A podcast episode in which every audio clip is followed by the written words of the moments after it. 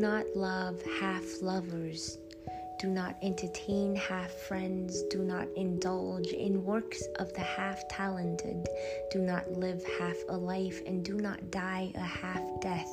If you choose silence, then be silent. When you speak, do so until you are finished. Do not silence yourself to say something, and do not speak to be silent.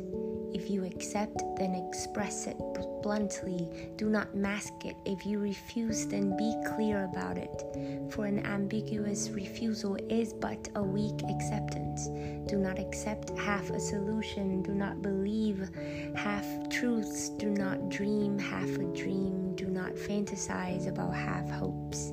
Half a drink will not quench your thirst.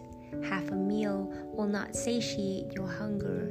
Half the way will get you nowhere.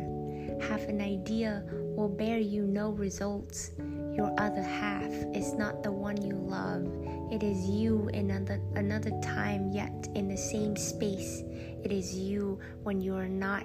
Half a life is a life you didn't live, a word you have not said, a smile you postponed, a love you have not had, a friendship you did not know, to reach and not arrive, work and not work, attend only to be absent. What makes you a stranger to them closest to you, and they strangers to you, the half is a mere moment of inability. But you are able, for you are not half a being. You are a whole that exists to live a life, not half a life.